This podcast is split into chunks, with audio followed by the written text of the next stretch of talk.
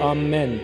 Good morning, everybody. As I said, it's a pleasure to see you all here with this church totally full of people on this wonderful July 4th weekend.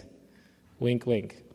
Um, so, today, in this, uh, in this lesson, which we're learning from the gospel, we're talking about signs.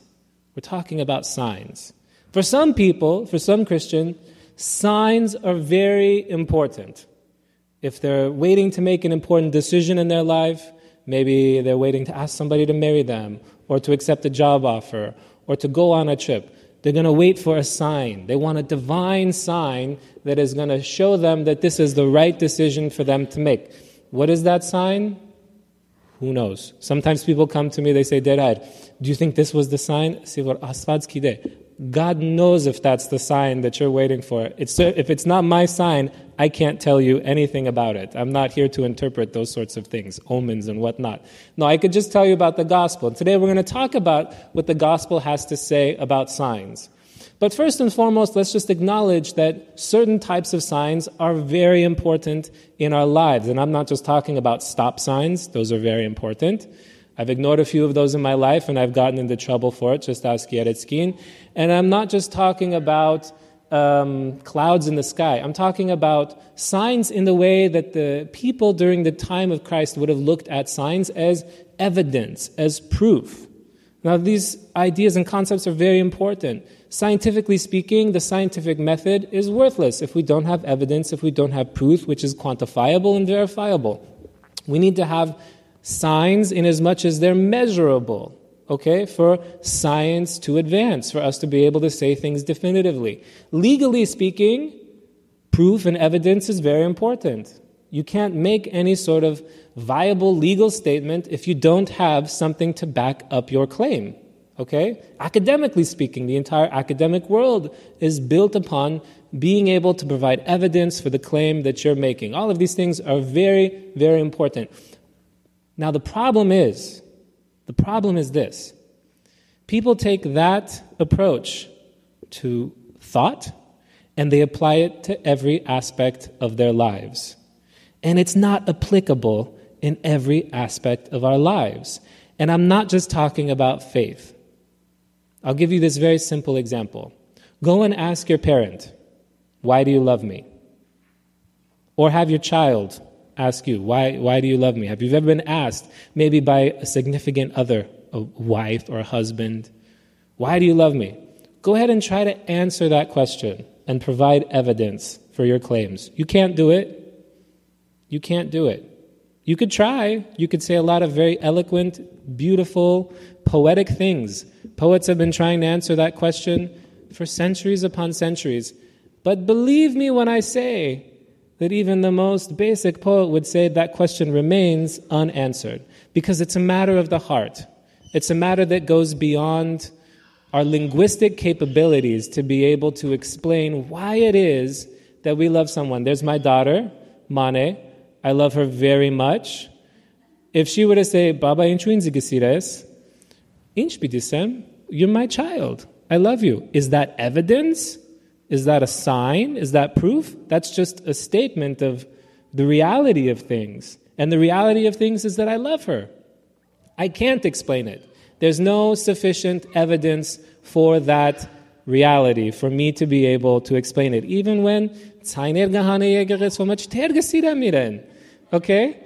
So, in this way, we have to realize that there are areas in our life where signs, proof, and evidence fall short of what it is we would demand of them to be able to verify certain claims. And in the realm of faith, this too is also an issue. I recently had a conversation with a member of our community, and they were in earnest having a conversation with me about faith, you know, about the Christian faith. What evidence is there to support it?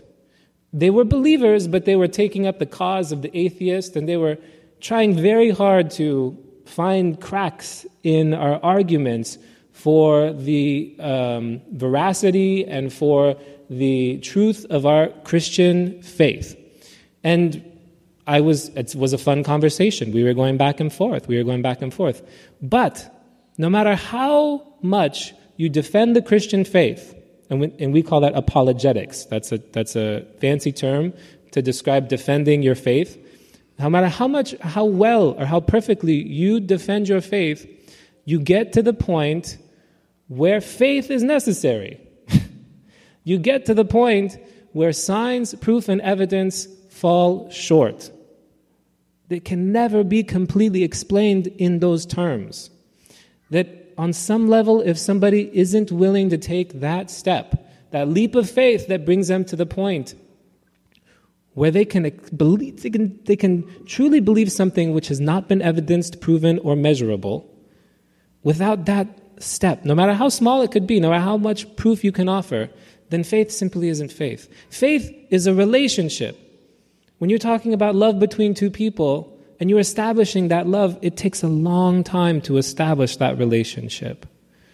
It takes a long time. And so it is with faith. Now, Christ, in a very clear and evident way, presents this dichotomy between evidence and faith in this passage today. When he's challenged by the Pharisees, as he always is, God bless those Pharisees. If it wasn't for them, we wouldn't have gotten a lot of the Bible, a lot of the New Testament. The Pharisees challenged Christ, saying, Show us a sign. Show us a sign. They demand a sign from Christ. A sign of what? They call him teacher, rabbi. Show us a sign. A sign that he's the Messiah a sign that he's the chosen one, a sign that he's the Savior, a sign that he's the Christ. The Christ is a synonym for these things. Show us a sign. Forget the fact that he'd been doing things all over the place, miracles, that he'd been revealing truths, that his teaching was transformative in the lives of his followers. Forget all that. They still wanted a definitive sign. It wasn't enough for them. Does Christ give them a sign? No. He says it's a wicked generation that demands signs. It's a wicked generation that would demand proof, especially when the proof is standing right in front of you. Christ Himself. Christ, the embodied incarnation of God, standing right before them, and they want that proof. He says they'll only get one sign, and it's this it's the sign of Jonah. Nishan. Who was Jonah and what sign is he talking about? Jonah was the guy who was in that whale, remember? Where he was in a whale for three days. Famous uh, story that we all learned in Sunday school. Christ says, I'm not going to be in a whale for three days. I'm going to be in the earth for three days. That's the only sign that you're going to get. And what was he talking about? Talking about the resurrection talking about the resurrection. That's the sign. It's the only sign that matters. It's the sign I'm giving you for all time that I am who I say I am the Son of God, the Messiah, the Redeemer. And when I had this conversation, it landed in this very same place, same place it always does. Do you accept the truth of the resurrection? Do you accept this sign? Do you accept this testimony, this good news which comes to us from the gospel? which, by the way, has a lot of real evidence that supports it. Do you accept it? If you accept it, then you have to accept everything else.